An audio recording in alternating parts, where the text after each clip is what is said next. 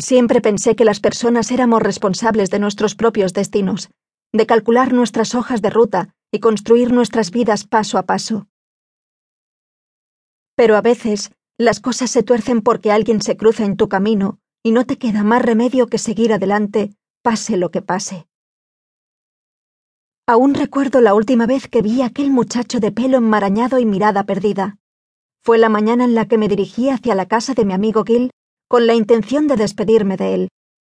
Dentro de una semana me marchaba a Madrid para estudiar periodismo, y él había sido admitido en la Autónoma de Barcelona. Sentía que nuestras vidas comenzaban en ese instante en el que abandonábamos el nido y volábamos hacia el futuro.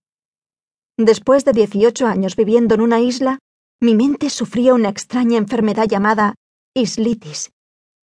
Esto le pasa a muchos jóvenes ibicencos, aunque después de unos años en una gran ciudad, todos queremos volver a nuestro hogar, tan venerado por las legiones de turistas que en verano peregrinan hasta allí.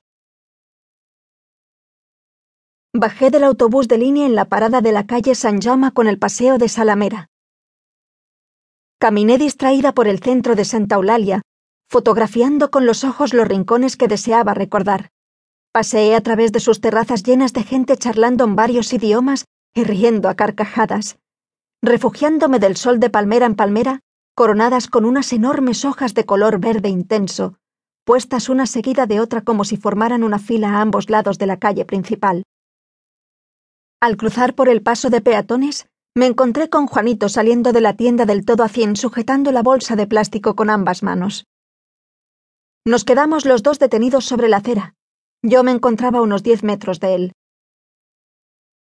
Su primera reacción fue mirar para otro lado, pero enseguida me reconoció y giró la cabeza en mi dirección.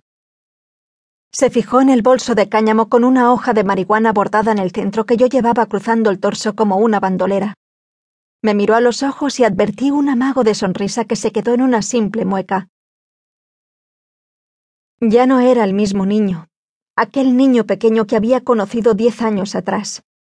Fuimos compañeros de juegos en la infancia. Solíamos corretear con otros niños del barrio en la plazoleta de Sacapalleta. Nos pasábamos horas respirando libertad y exhalando inocencia. Pero todo aquello se había esfumado. Lo vi en su mirada. Nuestras vidas habían tomado caminos distintos y ahí estábamos, uno frente al otro cada uno a punto de afrontar su propia aventura. Por eso me interesó tanto su historia, y por esa razón la investigué después al enterarme de lo que pasó más tarde aquel día. Entonces no sabía que dentro de la bolsa de plástico llevaba un cuchillo jamonero de casi 30 centímetros de longitud y tres de ancho. Me acuerdo que él, instintivamente, se abrazó a la bolsa con fuerza. Cambió el gesto abriendo los ojos como si hubiera recibido una orden mental, y cruzó la calle sin mediar palabra conmigo desapareciendo al doblar la esquina. Aquel momento no duró más de dos minutos, pero se me quedó grabado en la memoria. Tenía la mirada triste dentro de la lejanía en la que siempre se encontraba sumergida. Aun así sus ojos estaban llenos de vida, acelerada como un rayo. Con el tiempo pude averiguar las intenciones que portaba, lo que escondía aquella mirada misteriosa y esquiva. Rebusqué en mi memoria los recuerdos que de él tenía cuando aún no medíamos más de metro y medio.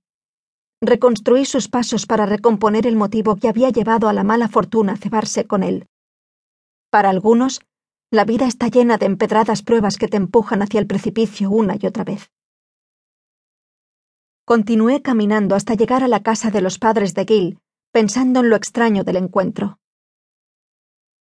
Al subir, llamé al timbre y ese muchacho estudioso y amable que conocía de toda la vida y mantenía una amistad basada principalmente en nuestros gustos musicales, me abrió la puerta. De fondo sonaba el primer disco de The System of a Down, como él mismo me hizo saber nada más entrar. Se lo acababa de comprar y estaba emocionado. Pero yo traía una noticia mejor. ¿A qué no sabes a quién he visto?